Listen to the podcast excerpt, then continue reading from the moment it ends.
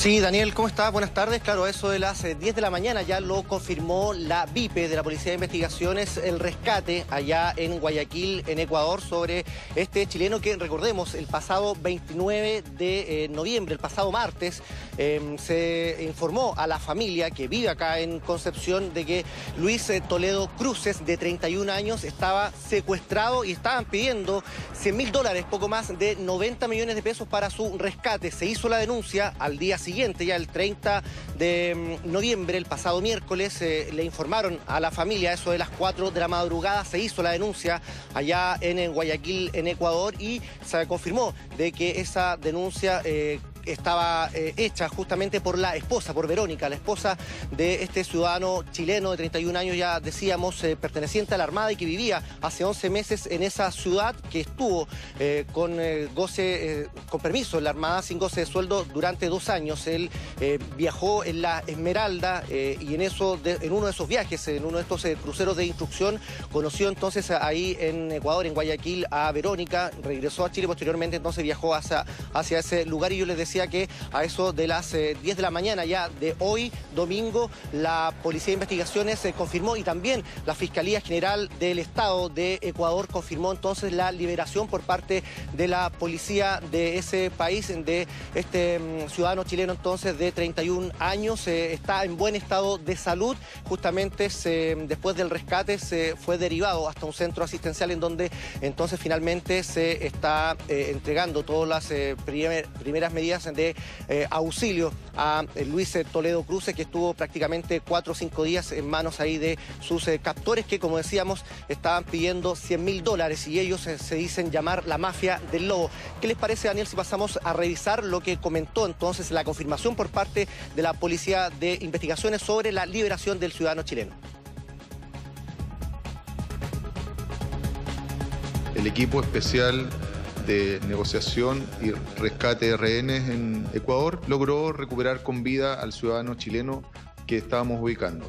Es una importante diligencia que se trabajó en conjunto con nuestro congénere Interpol, ¿cierto? Y el agregado policial de la PDI en ese país, ¿cierto? Estas diligencias permitieron recuperar con vida, reitero, recuperar con vida al ciudadano chileno. En este momento está en un centro asistencial y le comunicamos en su momento a la familia.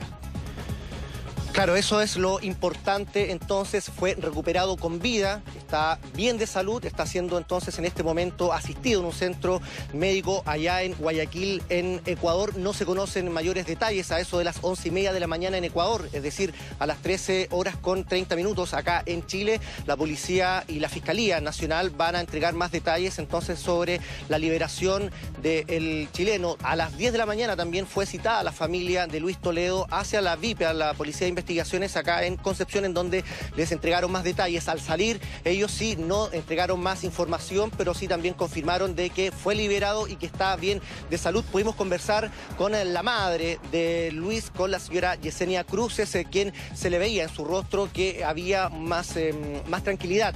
Estaban más tranquilos ellos, eh, vivieron unos eh, cuatro o cinco días, la verdad es que de mucha angustia. Recordemos, Daniel, que también a ellos le estaban enviando videos, videos del mismo Luis, que él también pedía que la familia entregara este dinero para él entonces ser liberado con vida por parte de sus eh, captores. Fueron también los mismos familiares quienes pudieron conversar con al menos uno de estos sujetos, así también durante estos días lo confirmaba su, una de sus tías, eh, quien ella eh, logró comunicarse con los captores y ellos estaban entonces pidiendo estos 100 mil dólares, incluso en un momento también les estaban pidiendo 5 mil dólares como mínimo para poder comenzar a curarlo, ya que habría recibido muchas agresiones, muchos golpes y también en estos videos que la misma familia nos proporcionó da cuenta de la situación que estaba viviendo entonces eh, Luis ahí cuando estuvo en manos de sus captores, digo, y también la mediación que realizó la policía a través de la Policía de Investigaciones de acá de Chile con un agente allá en Guayaquil y también con la Interpol y la policía y también la Fiscalía General de ese país. ¿Qué les parece si pasamos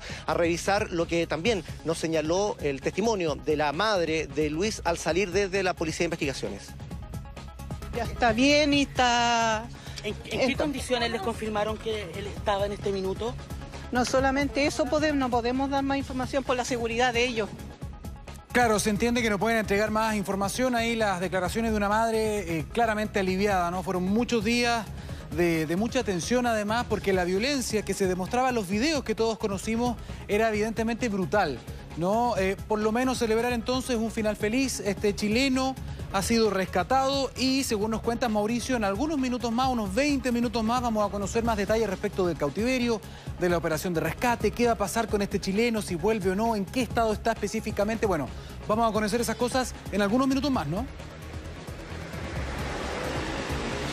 Sí, eh, por lo menos hay una pauta allá en Guayaquil, Ecuador. Yo les decía que está a las once y media de la mañana, es decir, a las 13.30 horas acá en Chile, por parte de la Fiscalía y también de las policías, donde van a entregar más detalles. Lo mismo nos, nos comentaba la madre al salir desde la VIP de la Policía de Investigaciones que no, ellos no podían entregar más eh, detalles. Eh, ¿Por qué?